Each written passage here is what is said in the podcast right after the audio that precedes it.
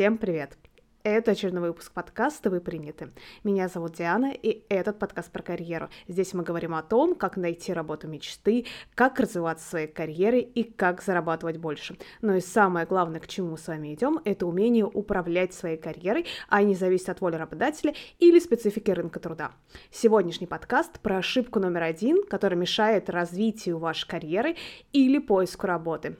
Поехали!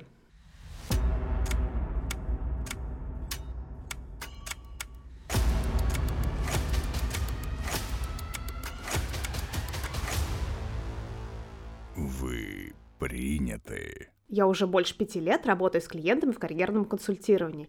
И вопрос, как мне составить резюме, самый частый вопрос профессионалов, приходящих на консультации. С него же многие начинают поиск работы, когда испытывают сложности в развитии карьеры и выходят на рынок труда. Какой вопрос я задаю обычно своим клиентам? Я уточняю, а куда вы хотите? Почему именно туда?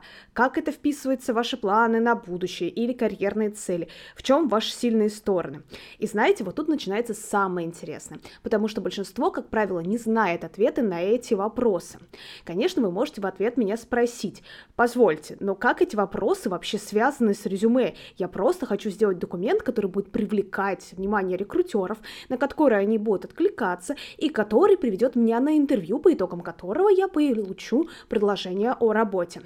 Давайте разбираться по пунктам. Почему важно начинать отнюдь не с резюме? Давайте обратимся здесь к определению слова резюме. Прям открываю, и первое, что выдает поисковик Яндекса, это такое определение. Резюме – это краткая анкета, в которой соискатель рассказывает об уровне образования, своих профессиональных навыках и опыте работы. По сути, в этот документ собирается вся информация о вас, как о специалисте.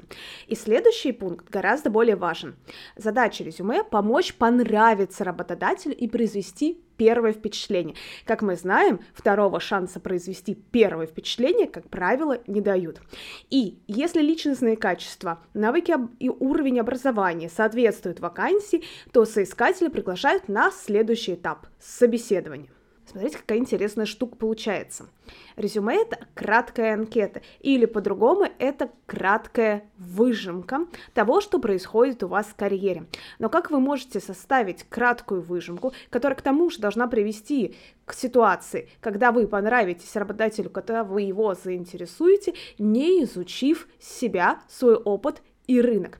Поэтому как раз начинаем мы отнюдь не с резюме. И поэтому ошибка номер один, раскрою главную интригу с этого подкаста, это не изучать рынок, себя, не формировать свое позиционирование как профессионала. Кстати, оно полезно не только для поиска работы на рынке труда, но и для роста внутри компании. И поэтому хотим мы этого, не хотим, но карьерный рост и поиск работы содержат немало маркетинга внутри. Давайте разберем, что вообще общего между маркетингом и карьерой. Почему отправлять меньше резюме, но лучшего качества и с лучшими сопроводительными письмами на более подходящие вакансии лучше, чем выбирать неподходящие вакансии через большое количество откликов.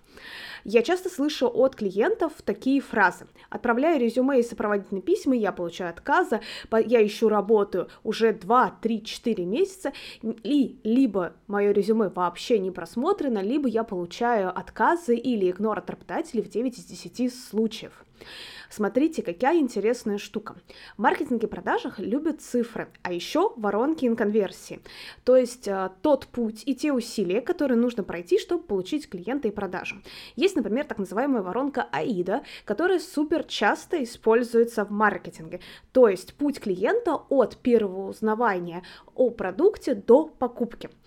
Но почему я вообще рассказываю об этом сейчас? Основная мысль, которую я хочу донести и до клиентов, и до слушателей, и до подписчиков, это трудоустройство и карьера имеют в своей основе те же самые принципы маркетинга и продаж.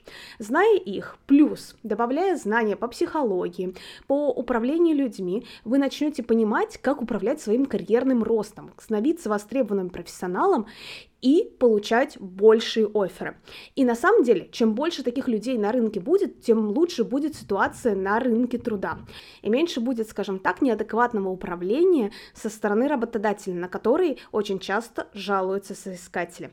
Вот, кстати, и первая аналогия, подтверждающая мой тезис о схожести карьеры и маркетинга. Мы не зря используем словосочетание «рынок труда», то есть то место, где работодатель покупает, а кандидат или сотрудник продает свои навыки, опыт и время. Между прочим, раз уж мы заговорили о воронках, то не только у маркетинга и у соискателя, о которой мы чуть позже поговорим, есть воронка. Есть воронка и при подборе у работодателей. С чего она начинается? Это перевернутая пирамидка, в верхней части которой количество отсмотренных или найденных рекрутером или HR резюме. Дальше идет количество отобранных, приглашенных на собеседование, тех, кто дошел до этого собеседования, тех, кто понравился, прошел потом тестовое задание, потом прошел проверку службы безопасности безопасности, если она предусмотрена, и, наконец, получивших офер. И, как вы понимаете, так как мы говорим о пирамиде, количество людей, которые дошли до финала, гораздо меньше, чем те, кто был отсмотрен. Это, кстати, отвечает на тот самый вопрос большинства соискателей, почему на большое количество резюме они получают либо игнор, либо отказ со стороны работодателей, потому что воронка сокращается. Соответственно, есть воронка и со стороны кандидатов, и при этом она в чем-то повторяет воронку работодателей. Обычная воронка кандидата что включает в себя? Это количество вакансий, которые вы, в принципе, увидели. Спускаемся на уровень ниже. Количество вакансий, которые вас заинтересовало и на которые вы откликнулись. Затем количество вакансий, на которые вы получили отклик. Дальше. На которые вы пришли на собеседование. Дальше, где вы понравились и перешли на этап второго, третьего, десятого интервью. И, наконец, последние – это те, где вам сделали офер или предложение о работе, и самое-самое последнее, где вы этот офер приняли. Таким образом, в конце вы получаете максимум одно место работы и выходите на него.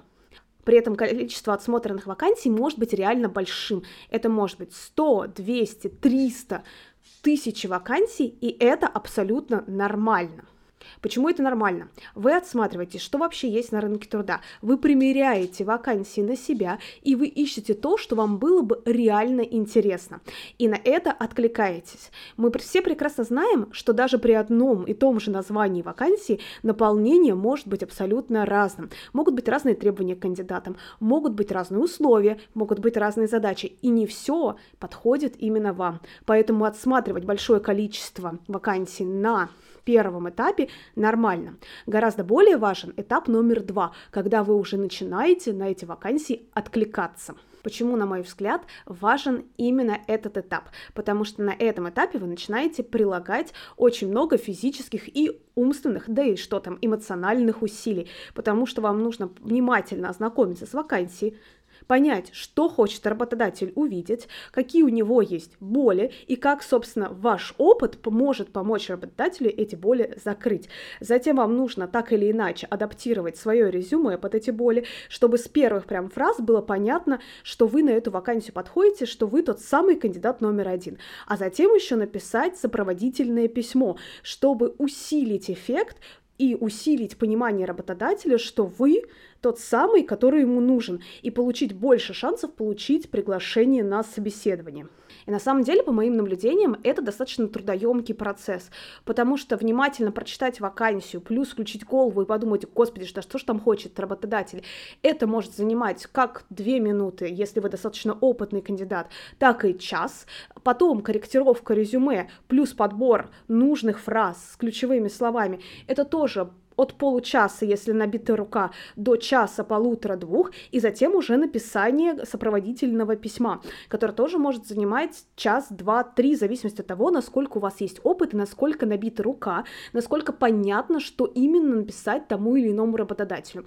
И таких откликов в день нужно делать 2, 3, 4, 5, чтобы по итогу в неделю у вас набиралась такая большая критическая масса, и ваша воронка работала достаточно хорошо. Таким образом, это полноценный рабочий день. Не зря же говорят, что поиск работы — это тоже работа. Таким образом, это будет занимать все ваше свободное время. Если вы при этом еще не уволились, если вы полноценно работаете на какую-то компанию, то, скорее всего, ваше 24 часа будут строиться примерно так. Вы встали, откликнулись на несколько вакансий или отобрали какие-то вакансии, на которые вы будете откликаться вечером, потом поработали или съездили, потом поработали, потом приехали, поели и снова откликаетесь на вакансии, потом пошли спать. Вот и все ваши 24 часа. Поэтому второй этап, он, на мой взгляд, критично важен. Но смотрите дальше, что происходит. При том количестве времени, которое вы затрачиваете на поиск вакансии, на корректировку вашего резюме, на составление прицельного сопроводительного письма именно для этой компании, для этой вакансии, вы будете очень разочарованы, если все еще вы будете получать мало откликов на это большое количество усилий, которые вы затратили. Поэтому, конечно, нужно знать, что может увеличить конверсию и что может скажем так, распрямить вашу воронку кандидата. Я вообще очень люблю концепцию прямой воронки кандидата. Термин, честно говоря, мой и не мой одновременно. Я ее взяла одного эксперта по маркетингу и адаптировала и концепт, и название под реалии ниши трудоустройства. Что имеется в виду под прямой воронкой кандидата? Если мы берем вверх перевернутой пирамидки и спускаемся как раз на тот самый второй этап, о котором мы только что с вами говорили, мы дальше стремимся сделать не продолжение перевернутого треугольника, а прямоугольник. То есть сделать как можно больше откликов, конвертирующих в результат собеседовании, затем во второе собеседование, затем в офере, чтобы по итогу вы, может быть, чуть меньше откликались на вакансии, тратили чуть меньше времени, но делали это более качественно, а по итогу большое количество из этих ситуаций было результативным. В чем еще ключевое преимущество прямой воронки? Конечно же, в конверсии. В обычной воронке с каждым новым этапом сокращается количество возможностей, которые состоятся у соискателя. В концепции прямой воронки соискателя, пусть и немного такой гиперболизированной с точки зрения своей прямоты, конверсия гораздо выше. В идеале она должна составлять 60 ну, 70%. На самом деле, возвращаясь, кстати, к предыдущей воронке, когда я говорила про действия, которые могут увеличить конверсию, эти же действия, они направлены на спрямление воронки. Просто в прямой воронке они делаются сразу. Например, это подготовка к собеседованию, это его репетиция, которая увеличивает шанс оффера. Это умение составлять более качественное сопроводительное письмо, это умение выделять из вакансий потребности работодателя. Чем еще плюс прямой воронки кандидата? Это, конечно, в репутации. Смотрите, если вы откликаетесь очень много и на все, то это точно будет заметно на рынке. Даже иногда бывает так, что вы откликались на какие-то вакансии в той же самой компании и просто об этом забыли, а вот э, у работодателя вся история поиска сохраняется в системе, и он может очень удивиться, если увидит, что вы откликаетесь на абсолютно разные вакансии в один промежуток времени. Это прямой признак отчаяния. И это, конечно, неизбежно отразится на репутации, и востребованности вас как профессионала. Как же, собственно говоря, эта воронка может быть спрямлена? Я расскажу только некоторые факты, которые в этом помогают. Конечно, более полно мы уже прорабатываем это с клиентами в прямой индивидуальной работе. Первый момент – это как найти подходящие вакансии и увеличить конверсию в прямой воронке кандидата. Если я спрошу вас, в какой ситуации вы чаще всего совершаете покупку, то наверняка услышу очень разные ответы. Упаковка, интерес, статус и так далее. Но, скорее всего, одним из самых повторяющихся вопросов будет, когда мне надо. То есть, когда у вас есть потребность или, как это еще называется в маркетинге, боль. Также у работодателей тоже есть боль, то есть необходимость в результате, который может принести та или иная позиция. Никакая позиция в бизнесе не создается просто потому, что кому-то так захотелось. У каждой есть цель. И эта боль или потребность — это блок «надо» в модели «хочу, могу, надо». Это та модель, которую я использую с клиентами, и она помогает проработать все неясные аспекты позиционирования, сильных сторон, карьерных целей и так далее, прежде чем идти на рынок. И идти ли вообще, потому что иногда по итогам приходим к тому, что все это можно осуществить в рамках компании. И потом эта же информация используется, например, при составлении в резюме. Возвращаясь к тому самому «надо», о котором мы говорили чуть выше, где его вообще можно найти. Источников на самом деле очень много. Это можно выявить из описания вакансий, из фидбэков на рынке, из разговора с рекрутером, из инсайдерской информации от текущих и бывших сотрудников и так далее. Но до того, как вы пойдете в идентификацию того, что надо, вам еще нужно знать свой продукт, то есть себя, что вы можете предложить работодателю, а за это отвечает блог «Могу». Это блог про то, кто вы как профессионал, какой свой опыт, какие свои знания, компетенции, результаты вы вообще можете предложить рынку, и которые затем будут нужны нужны рынку, например, в текущей ситуации, из которой вам будут адекватно платить. Чтобы идентифицировать свою могу, вы должны знать свои сильные стороны, провести анализ этих сильных сторон, опыты, кейсов, результатов и достижений. Откуда здесь можно взять теорию и информацию? Это могут быть фидбэки от руководителей коллег, это могут быть опрос 360, это может быть собственная рефлексия, за что вас хвалят, в чем вам молодец, это могут быть ситуации, в которых вы достигали особо крутых результатов, это могут быть трансформации целей, вопросы и так далее. Механик очень много, если вы их не знаете, то, конечно же, лучше прорабатывать это с карьерным экспертом. И, собственно, дальше из того, что вы делали, вы составляете небольшое десятистраничное резюме с перечислением всех ваших мест работы, должностей, регалий и так далее, а выделяете только то, что нужно работодателям о тех должностях, которые вам интересны, то есть совмещаете могу и надо. Сегодня мы не говорим про блок хочу. Вы выбираете, выделяете те свои качества, кейсы, опыт или результаты, которые покажут вас наилучшей стороны и сделают из вас самого привлекательного кандидата на свете, и это как раз подсвечиваете в резюме, в сопроводительном и на интервью. Причем как на внешнем, при трудоустройстве компании, так и на внутреннем, при общении по поводу повышения или перехода на другую должность. Небольшое summary или краткое содержание. Лучше, меньше откликов, но лучшего качества. Нужно тщательно выбирать вакансии. Это один из факторов, влияющих на вашу хорошую репутацию и востребованность. Важно знать, в чем вы сильны, что вы можете, и использовать это, анализируя вакансии и подсвечивая именно те компетенции, ваши сильные черты, которые интересны конкретному работодателю под конкретную вакансию и будут иметь выше шансы на успех.